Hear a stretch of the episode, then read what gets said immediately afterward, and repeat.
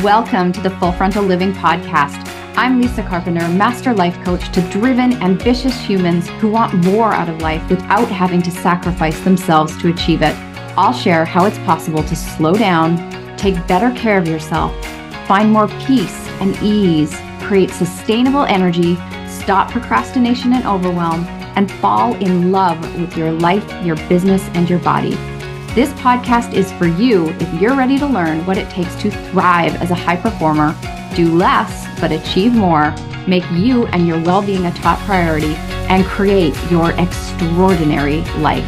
I'm so glad you're here.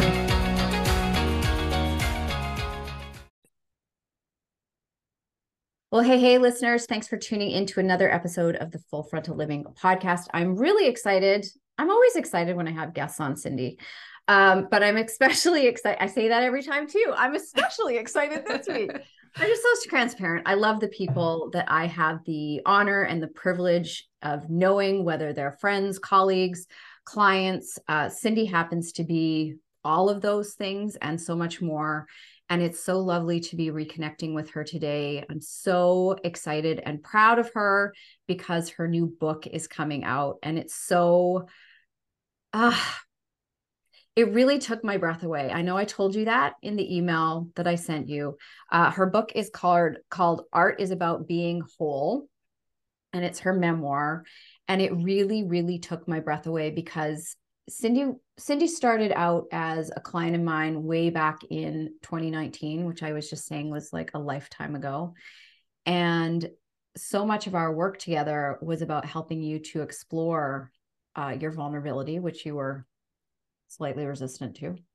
Yes, Anyways, before we dive in more, because I could just go off on a whole tangent here, introduce yourself to everybody, tell them a little bit more about you, and then we are going to kind of dive into your book and the the themes and yeah, just all the amazing stuff that uh, people who read it are going to learn about themselves. So go ahead, Cindy. Awesome. Great. Yes, I'm Cindy Ingram, and I um, have been running a website for art teachers for the past 10 years, uh, art class curator. And then in the last few years, I've branched off and work with just people in general about how to look at art and connect to it um, and how to use it as a tool for reflection and self-development. And I started practice. I've always done this. And that's what the book talks about is I always have done this. I didn't know I was doing it. And just recent just in the last few years i've realized that art was always my really safe space. It was a safe it was a really safe space to feel my feelings when i wasn't feeling them in my regular life. And um and so i've been yeah just helping other people connect with art. Um, i live in dallas. I have two kids husband two dogs. Um, and i just started making art again for the first time since i was young as well in the last mm-hmm. year or two. So I'm calling myself an artist now. You are um, an artist. You've always been a creative. You've been a creative. You've been a creative in denial, which so many of us high achievers are, and we're, yeah. we're going to talk about that. Um, so you really use and you've been on the podcast before and i'm gonna i'm gonna link in the show notes the episode that cindy was on because she came on.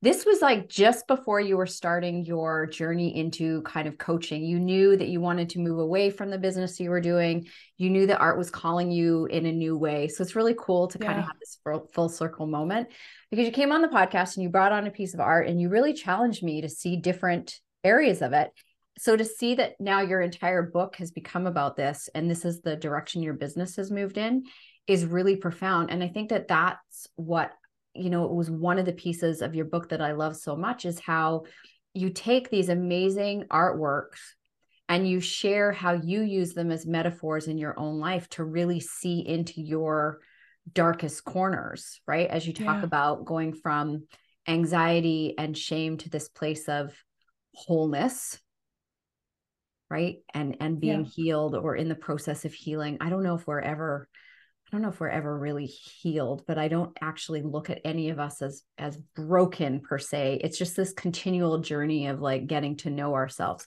So where i wanted to start i kind of went through the book again and pulled out like what are some what would be some great pieces to share with the listeners? And your gatorade story yeah. really stood out for me. So, do you want to share a little bit about the Gatorade story and what it represented? Um, what that yes. represented to you? Okay. So, I, like probably most of us in this country, have had, you know, a really tormented um, journey with my body, you know, with the, the diet culture that we live in. It's very, um, it's very dramatic, uh, the the stories we put ourselves through. But I was so so fixated on appearing perfect at all times, um, appearing smart because smart is the one thing I always knew that I had that I was like, if even if I feel completely like a mess on the inside emotionally or whatever, I could always be smart. And so I had this view that what smart people should and shouldn't do. That was when we worked together and we had that conversation uh-huh. a lot of like what what can you do as a smart person and what you can't and who cares if you're smart or whatever. But so I had this view of this smart smart person and I also lived in a diet culture which also you know when i knew that most people were looking at what i was consuming and then so i was interpreting them telling stories about what i was eating and so i would like to drink Gatorade every now and then, but I wouldn't let anybody see me drink Gatorade because I would I would think that they would think that it's hard. It's like I think that they think that they think that they that they uh-huh. think, but it's like I they would think that I was dumb because they would think that I thought that Gatorade was healthy when I knew that Gatorade was just sugar. And that was one of the talking points of the diet industry is like, oh, Gatorade's not healthy. It's just sugar. So, you know, just drink water. So it was like, there was this shame about drinking the sugar. There was this shame about drinking the, about um, people thinking that I thought it was healthy. Mm. And then there's this shame of, oh, because I drink Gatorade, that's why I'm fat. And there, so it was just like these layers and layers of shame. And I remember I was in therapy it's probably my late 20s or mid 20s and i was like i was telling this gatorade story to my therapist and she was like well what, do, what is behind all of this? And the word that instantly hit me was shame. And it was the first time that i ever really thought of that word as what was actually the problem.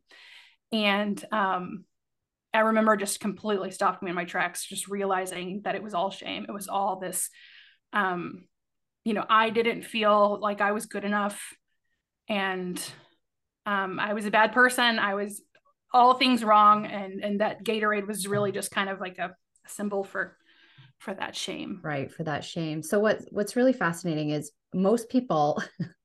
I'm laughing because most people are like, I I don't identify with shame. Yet most people are walking around in shame, not yes. even realizing and they're, they're in shame. And shame is this underlying belief that we are flawed or broken or there's something inherently wrong with us. And you can usually discover where you are feeling shame because it shows up as being fearful of what other people think about us. Mm-hmm. So we often use like fear of what they think or how they feel as a way to deflect the shame that we're feeling inside of us. Because I have to say, right, like just point the fingers back at yourself because whatever you're afraid of being judged of, that's where you're judging yourself. And then underneath that judgment, you are most likely always going to find a level of shame. And mm-hmm. nobody likes to admit that they have feelings of shame because then that makes them feel shameful. So we put ourselves in this like yep. round room and keep ourselves trapped. And, you know, I'm sure you've discovered that most people are too busy paying attention to their own garbage yeah. to be concerned about whether or not you are or are not drinking Gatorade for all the time we spend worried about what other people judge. You know, we just spend a lot of time judging ourselves really. Do you remember when when we were working together and we were it was your first like group where you brought your clients together into a like a Voxer group. Yeah. And I was I was on a walk. We were talking on Voxer and I was like that day I was concerned that I was my my exercise clothes were matching too much. Do you remember that? it oh was like these goodness. purple like you know like workout pants and there was like a purple tank top and then, and I was just like oh they're gonna think I'm trying too hard and they're gonna th- they're gonna like oh how cute look at this fat girl and her like workout clothes that she bought like you know yeah, nobody I mean, cares. Was, nobody does. Nobody cares. It's so. I laugh every so time I see those pants. right so and this is this is this your entire book is these beautiful stories of how you created awareness while using yeah. art and another one that really caught my eye because i love that monet what's the name of it the that one was water lily pond water lily pond it's such a beautiful painting right but you talk mm-hmm. about how you get up close like from yeah. a distance it's this beautiful painting right but when you get up close you really see how messy and complicated it really is, how layered it is. And you use that as a metaphor of how so often people see us as so put together. And like you said, this perfect, right? I'm going to have this perfect facade and I'm not going to let anybody see what's going on behind the scenes, but we are all so layered and complicated. So, you know, you had the smart story and I remember sharing mm. with you in coaching. I'm like, "Oh, I had the I had the opposite." I'm like, "Well, if I can't be smart, I'll be pretty." and yeah. that'll hide my insecurities and everybody is walking around trying to hide their messiness yeah yeah i yeah that addition to the book was added kind of late i was reading it and the what was so tricky so you know if, if you, listeners if you haven't figured this out yet each chapter is is focused on a work of art and then i use it as sort of as a metaphor to talk about usually a theme sometimes there's multiple themes happening in a in the chapter but I was really stuck uh, many times in the book on how do you really capture a feeling when there's no narrative behind it. So I, you know, especially when it got to the point where you and I were working together and it was just a lot of conversations. It was just a lot of noticing. It was a lot of looking around and seeing my environment and noticing how I felt. And there was no like really like solid thing to latch onto with the writing. And so that's where the art was a beautiful place. And so i had noticed at that i had already written part one. I was like there is something missing here about how like i would share little bits of writing on on social media about you know in my worst periods of social anxiety and whatnot. And someone from grad school which was probably my very worst.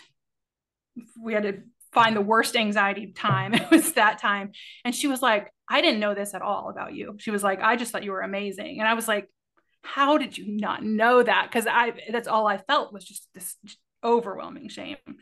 And so that made me think i was like how do i capture that? And that's really what it is is that painting is when you get up close and it's just a big mess when you get far away and but also too and that what i point out in that chapter is that there's even a, a, a third layer to it in that monet actually curated his entire gardens um, so he like made the landscape beautiful. Then he painted the landscape. So it was just like there's all these layers of perspective and depth that we can get into. And um yeah, yes. Yeah, it is it's just it's so true. You know, I spent most of my life like you with high levels of anxiety, but I couldn't name the anxiety. Like if you had asked me, are you an anxious person? I would have said no. If somebody would have asked me, um, you know, do you feel worthy and good good enough? I would have been like, yeah, completely unaware that all these things were going on in the background and it was because I was so disconnected from that feeling part of me. But like yes. you, certain things would move my emotions. For me it was more music, beautiful mm. things, right? Um for you it was more art. So there was always that gateway but then I didn't know how to access it inside me. I just knew I would feel things, but I didn't know how to feel things. And oh, yes, and I, oh, I'm sorry, I'm interrupting, no, but yeah, that it is exactly the same thing that I experienced. Is I would, I if you would have asked me too, or like, are you a, are you an emotional person? Do you feel your feelings easy? I'm like, oh yeah, you know, I cry at movies and I, you know, in front of paintings, and and I and I cry really easy when talking about myself and you know like i i feel things really deeply. Um but it was it was all of the emotion that was being shut out in the rest of my life that i just kept pushing down and pushing down that would like bubble up in these places.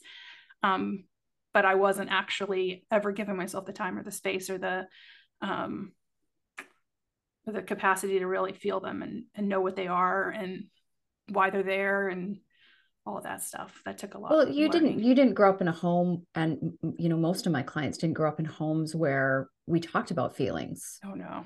ever. Like you just don't. Like get on with it.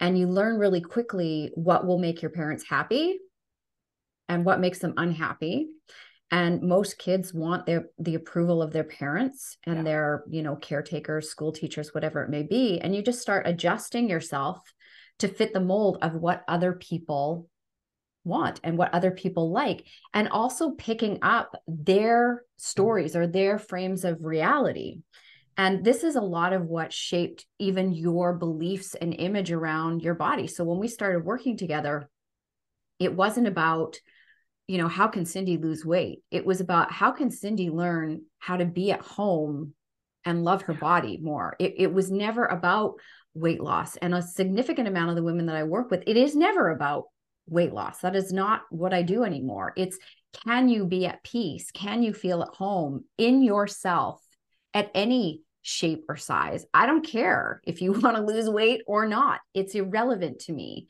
because that doesn't solve the underlying problem that most of us are struggling with, which is not feeling whole within ourselves. So this is why I thought the the chapter you you did, which the the painting is just so like you're gonna have to look at the, the, the picture of this in the book, but the painting is very uh like you can feel the contrast. Hmm. Right? Like it's prickly it's a prickly picture for me. Like I looked at it, I'm like, oh, you can feel the discomfort. And it's called Naked with My Mother. It's one person sitting naked, and then the mother sitting there fully clothed. Neither of them are looking happy at all. It's very yeah. awkward and uncomfortable.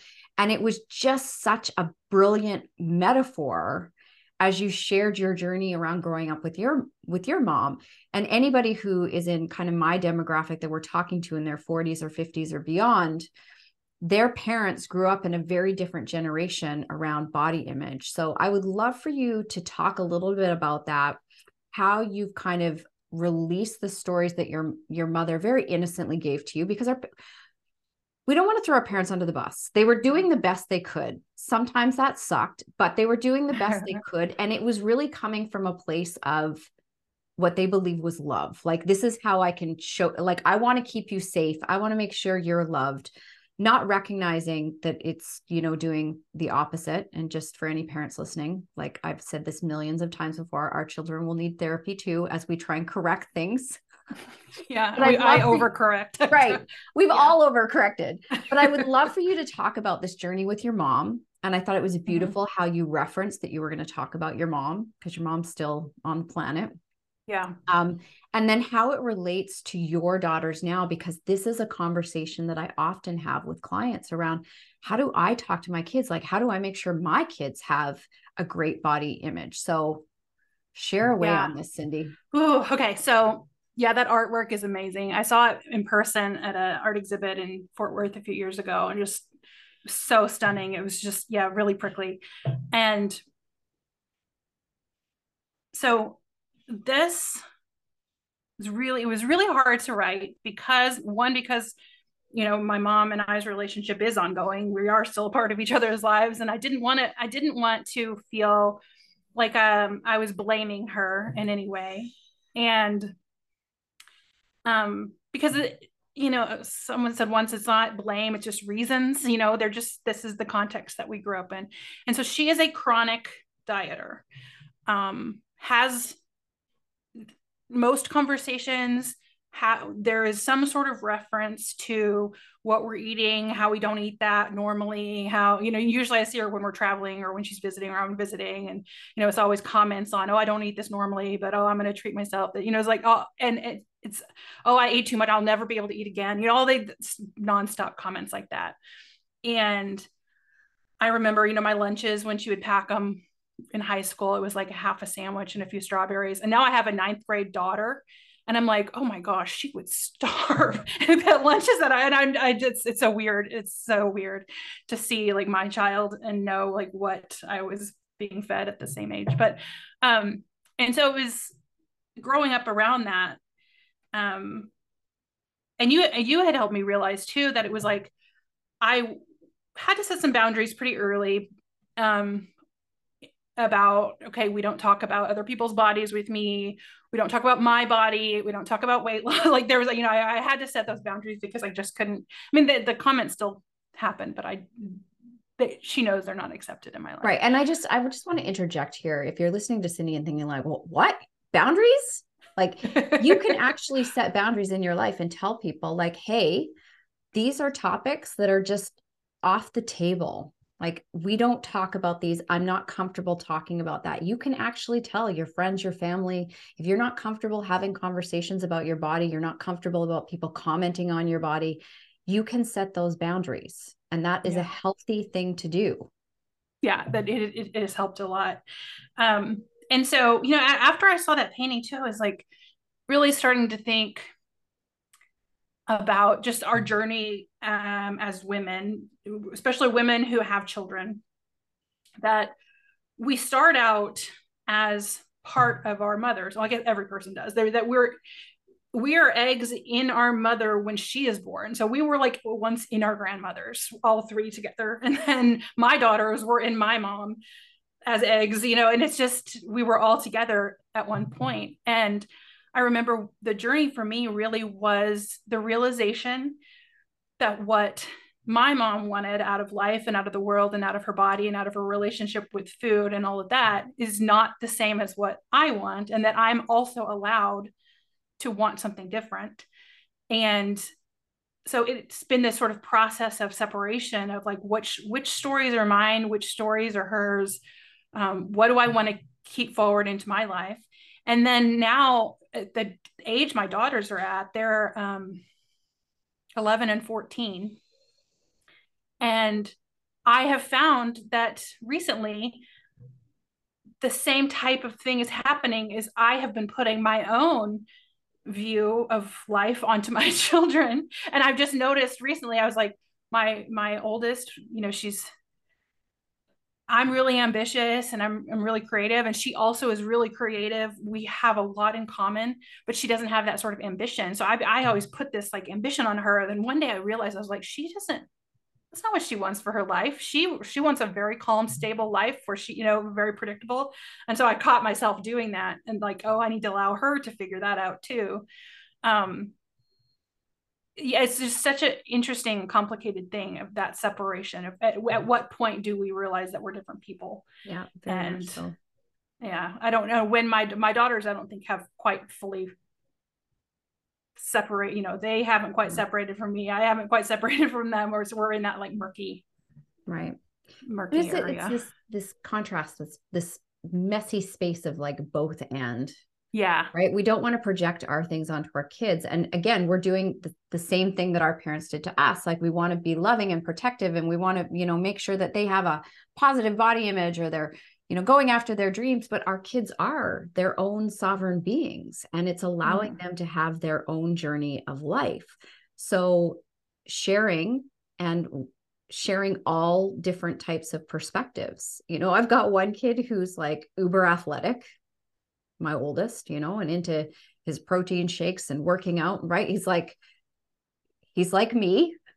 And then i've got my other two kids that are very like creative and just you know into trains and arts and all not interested in sports activities anything like that and letting them be where they are. I've got one kid who could like eat his body weight three times over in carbohydrates and could never see protein in his life. And that's cool. Like he gets to decide what feels best for him and his body. It's not my job to decide what he does or doesn't. And he has the right to explore around all things health and well-being too as they both do. So i can't live their life for them. So i don't always like the choices they make but they're not my choices. They're their choices. Just like i'm sure my parents don't like all the choices i make but that doesn't matter because it's my choices. It's what feels good for me. And you know our body image how we think and feel about ourselves that is it's such a unique journey for each person. Yeah and i worry too like that i over i maybe overcorrected on this too because it's like i've had a rule since they were you know not around because this is day one that we don't talk about weight loss in this house we don't talk we don't use the word calories we don't you know like i don't even when i was doing like all those elimination diets to figure out like what was going on i always framed it as I have headaches and itching and I'm just trying to solve a problem. It was never, it was never about I was trying to change the shape or size or look of my body. And um, but then so because we don't talk necessarily about bodies all that much, I'm like, what if I didn't talk about bodies enough? Because but it's like I you know my daughters are both really tall. One of them is like they're both taller than me at 11 and 14. I'm five eight and I'm five eight. So like they're both five nine. And all the youngest one's life has always been she's so tall. She's everybody that meets her talks about how tall she is. And we're always like, all bodies are different and all bodies are great and tall, being tall is awesome and whatever. but it's like I also am like, oh, maybe I didn't tell them they're beautiful enough, or you know, it was like whatever it is, because it's like I don't want that to be the focus. But then now, do they are they going to live a life thinking no one ever told me I was beautiful? And then, see, this is the know. thing: we can't get it right, we can't get it wrong, and we yeah. are going like they are going to have their journey because for all yeah. the things you did right, there's going to be things that they grow up and go, my mom never told me this, or my mom wasn't yeah. never me that way. It just is the way it is. So all we can do is do our best and mm-hmm. as parents, it's, you know, like you did, you set your boundaries within your house around what you were and weren't available to talk about. And then you can always, we can always go back to our kids and say, you know, we never really had conversations around this. Is there anything you're curious about? Is there anything mm. that you ever wanted to ask that you never felt like you could ask because it was off limits? Is there anything you're confused about? Because I, I find this happens a lot around the conversation with money as well yeah. Right. Or sex. Like there's so many different topics that we've made taboo. So then we take them off the table around talking about them, which actually doesn't create a healthier relationship either. So, yeah. but what I know, Cindy, is that you're an amazing mom, that you yeah. love your girls. They're going to grow up to be well adjusted and beautiful people, and they will find their path. And you've modeled to them that it is totally okay to find people to support you along your journey whatever you're struggling with and i actually think that that is the bigger gift to give our kids is to let them know that it's okay to ask for help and get support with whatever you're struggling with and that we all struggle Yes, yes. Right? Yeah, my oldest goes to the counselor all the time. Nice. Every time, I'm like, I love that you went to the counselor. You know, she just so she has a little issue with another student, or if she's feeling a certain way, she just goes to the counselor. And I'm like, I love that. I love that for her. That. I think that yeah. that is the greatest gift that we can give our kids. Yeah. And the fact that you wrote this book and your children get to see your struggles because I really share with my kids, you know, stuff that yeah. goes on for me. And I think that that's really important as parents as well that we take ourselves off this pedestal that we're supposed yes. to be like leading our kids. So don't let them see that we're like, we don't have it all together. When we take ourselves off that pedestal and we let our kids see us as humans and messy humans, um, that is the greatest gift that we can give them because then they don't have to live by trying to be perfect like their mom or perfect like their dad. Yeah. Like I grew up thinking like all houses have to be spotless and that, um, you know, there was a, there's all these things that I expected of myself as an adult that are not realistic like to always have the my mom always had the dishes clean uh, and you know all but she worked at home and did daycare and that was her job. So she was like cleaning the house was part of her job because kids yeah. were coming and she was caring for them. So but then i take that into my life as like oh i always have to have all my stuff organized and clean and all this stuff. And it's just like why am i holding myself to expectations that's this is this is exactly right. Like my mom was the cookie baking mom, the Girl Guide Scout mom, the be at the school helping out mom, the and I love her for it. But that's not that's not wired into my DNA. And I had a lot of shame around being a mom because I was like, I'm the mom that wants to work. I'm the mom that wants to like earn the money. I'm the mom yeah. that wants to, well, I'm just going to buy the cookies because I don't want to bake the cookies and it was really really challenging for me you know like i don't want to be the mom that's cleaning the house. I don't get any joy out of that. That doesn't make me feel good. And for some women that's how they express and show love to their family is by how they care for their family. To me that's not that's that's yeah. not high on my list of values. But it took me a long time to reconcile that. So it just it's really fascinating when you start to do this deeper work whether it's using art whether it's using music coach whatever um, the things that you can discover about yourself and the stories that you're living by, which, yeah. you know, that's really what your book is all about. So I want to switch directions a little bit because I think it's important that we talk about this. So when you came to work with me, and we joke about this, but like Cindy was very fragile.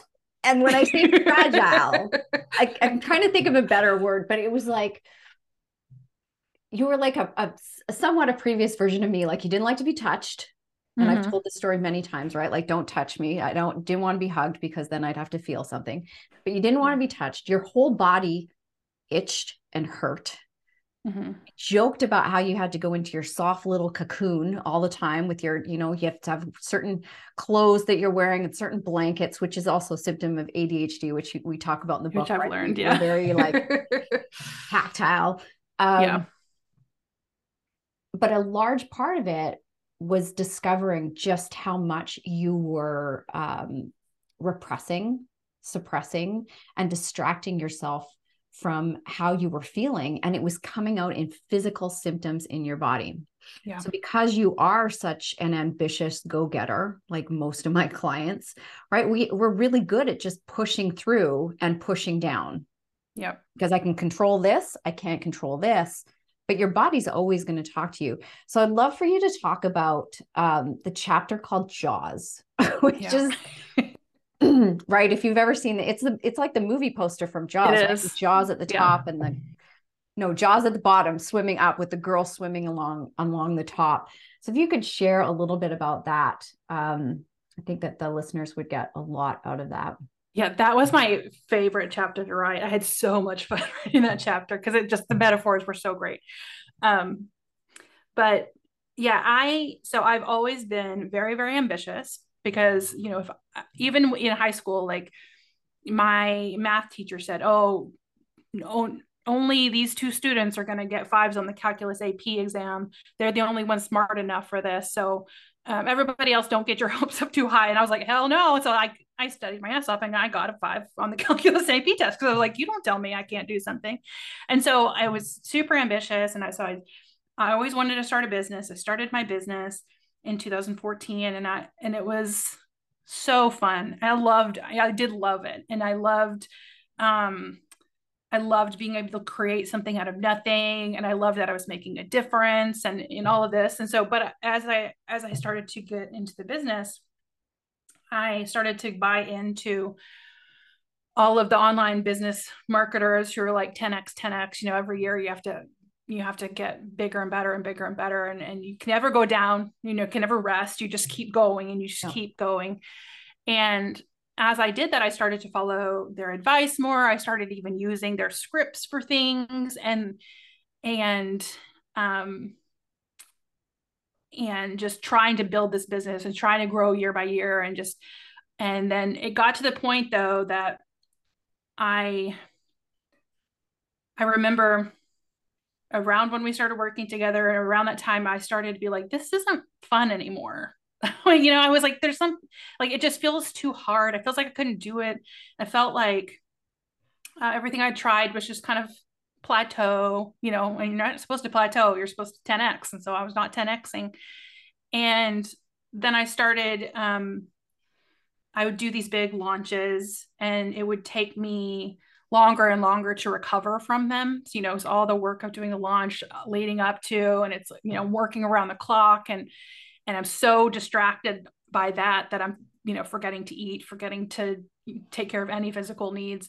And then it would take me like, okay, maybe the first time I did it, it took me a couple weeks to feel better. And then it took me a month and then became like the entire fall. I couldn't, I couldn't work because I was so tired from the launches. And so I was like, well, I'm just working too hard during the launches. Then I stopped working as hard, but still would have that recovery. So I was like, there's clearly something happening that is not that that I don't know. And then I kept hearing all the, you know, all these online business people saying, um, uh, to get out of your own way and you know what got you here won't get you there and i'm like what does that even mean to get out of your own way i was like how am i even in my way i like i had no idea um, but then i started to yeah i was um, itchy all the time. I have uh, chronic migraines. Um, uh, I think I had indigestion at that time too. There was like all these things. Those were the main ones. The itching was the main ones. Like if you would even anybody would touch me, would just hurt. Um, and and so I just started to try to figure out like what was going on. I couldn't write anymore. I couldn't like not even like a sentence. If I had a sentence to write, I would literally tell the person on my team who would write things. I was like, "Can you write me two sentences about this?" Like I couldn't even write two sentences, and now I wrote a whole book. And so it was just that, and it was just that constant thing of like, if I just keep working, if I just keep working, if I just keep working, um, I will never, you know, I cannot, I can ignore all of the things kind of lurking under the surface. But it got to the point where I just, my body would let me do that anymore. And so I had to slow down and figure out what was happening. Yeah. The physical and emotional repercussions of just pushing Yeah. through all the time. Yeah. You know, it, it's like, it's like a, you can only ignore the room of screaming toddlers for so long until, you know, like you, you have to pay attention. And I talk about emotions that way. Like they're all these little children that just want to be seen and heard. And you're like, Mhm. five minutes, five more minutes, five more minutes, five more minutes. Um, and your body Yeah. was screaming at you. And I remember all the things that we had you let go of. Like we we did an audit basically of your life. We had Yeah. you turn off all your alerts. Um, we gave you permission, which you didn't really need permission, but sometimes you just need someone to say, like, what, I can do that. Leave groups. Yeah. Right, I like- left three of those online marketer. I was in three Yeah. intensive programs. yeah. I- like to just say, like, I've outgrown this space and I need to let go. And yeah. you left like you know i remember groups with uh know, was it the PTA, the PAC, something at school, but like oh, right. you left year some I was in groups. the You're just, I'm like, why do you need to be notified about this stuff, Cindy? And just turning off your notifications so you weren't at the Yeah. mercy of the world constantly, um, because you are so sensitive energetically. Yet you weren't doing anything to care for yourself around that. It was like you were literally standing naked out in the world and just Yeah. letting people throw rocks at you all the time. Yeah. And I didn't know until it was this really layered approach. It was like I had to get through um the shame first. I had to get through the social anxiety and got kind of got through that. And then I had more layers, of other things to get through. And I had to get through like worthiness and I, you know, and then it, I had to get through all the things before I even realized that I have like really intense sensory issues. Like I had no idea that um, I'm completely overwhelmed by my surroundings. I just didn't know because I, I was all I was just used to feeling bad anywhere I went. So I just assumed it was anxiety or assumed it was something else that I didn't know that like yeah, now I know I'm like, oh, if I'm gonna go to a place that is gonna have a lot of people, I have to make sure that I like go at a time when there's fewer people and then I have to like make sure I'm wearing something really comfortable because if I'm wearing anything with a tag or anything scratching me, it's going to make it 10 you know, have, like, and the sounds, I have earbuds now. It's like, but I had no idea. Like, how did I make it 40 years without knowing that? Well, this is Um, the the power of being human, right? We Yeah. adapt and we cope. But there comes a point in our lives where our coping strategies are actually the things that are like taking us out, right? They're the shark lurking in the Mhm. water.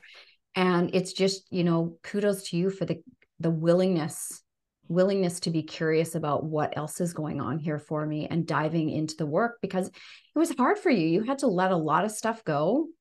I remember you struggling around your business and like like what do you do when your business is making good money and you need to be like I can't even write two sentences right now.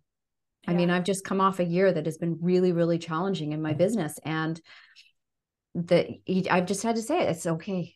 It's okay. Like I just have to let things go right now because focusing on my healing and longevity, right? Like resilience for me is the ability to no longer need to push through. Like being resilient is about learning how to really care for yourself when things are tough so that you can show up tomorrow and the next mm-hmm. day and the next day from a place of really being loving and kind towards yourself.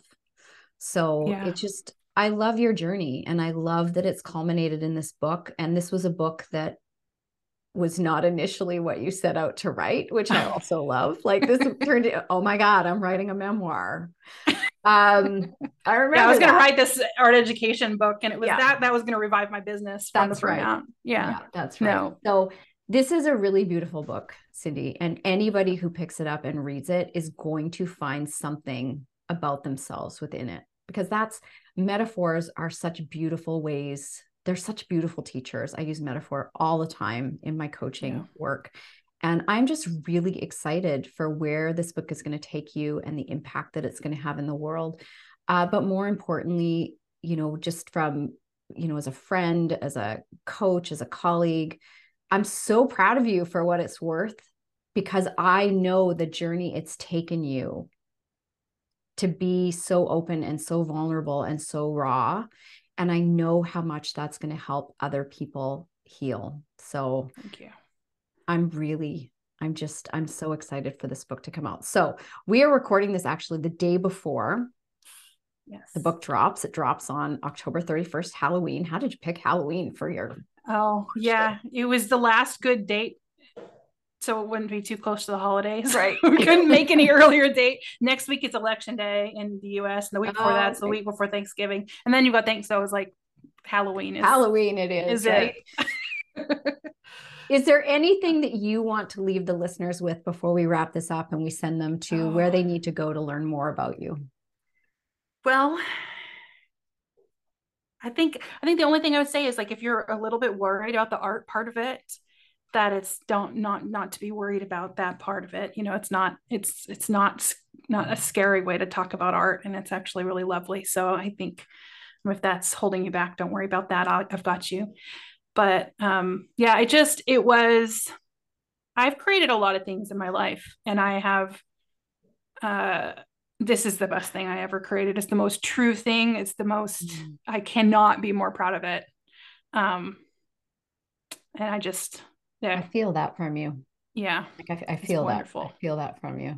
Just it's so ah to even be a small part of your journey, Cindy. It's really like it just really takes my breath away. And the book really, really took my breath away. So for everybody tomorrow on October 31st, excuse me, or whenever you're listening to this, I want you to go to artisaboutbeingwhole.com and that will direct you to where you can buy your copy. Is it going to be available on Kindle and? Yes, it'll be on Kindle. It's, it's only 99 cents this week. Um, the Kindle copy is, but it does not have the art in it. So mm. um, you're missing a big piece of it. There is a, you know, a link you can go look at the art online, but the book is beautiful. So it is beautiful. It really, really is beautiful. Yeah. And it is worth looking at the artwork. And I hope that in listening to this podcast, uh, and listening to Cindy that you view art through a different lens because I know yeah. it's changed how I view art now. I don't just look at what's in front of me. Now I ask myself, what is the story this is telling me? Not what is the artist trying to tell me, but what is the what is the painting trying to tell me? Because I believe that when an artist puts their work out there, once it leaves their body, yeah. that it's for other people and it's what however you want to interpret it to find your lessons that's that's what i've mm-hmm. learned from reading your book and looking at art in a different way whereas before i was very intimidated by art i'm like what am i supposed to be looking at here yeah everybody feels like they're missing something right. and no. you're not you're human you know how to you know what you no. know how to do it just put all the just like the other stuff put all the stories of obligations and shoulds behind right. you and just enjoy what you're seeing well i think this is going to open up a whole new world for people cindy so thank you for letting us into yours Thank you. And thanks for, for coming on the podcast today. I appreciate you. You too. Now go buy Cindy's book. And yes. I'll put all the links in the show notes. So art is about being whole.com. Uh, what's your Instagram handle? Uh, art and self. Art and self. And you have a website as well, other than this um, Yes, artandself.com. Art and self. But art is about being whole. We'll direct you to there. Everything. Okay. We're just going to send mm-hmm. everybody there. Okay. You can find yeah. everything in the show notes. Thanks for tuning in, everybody, and I will catch you on the next episode.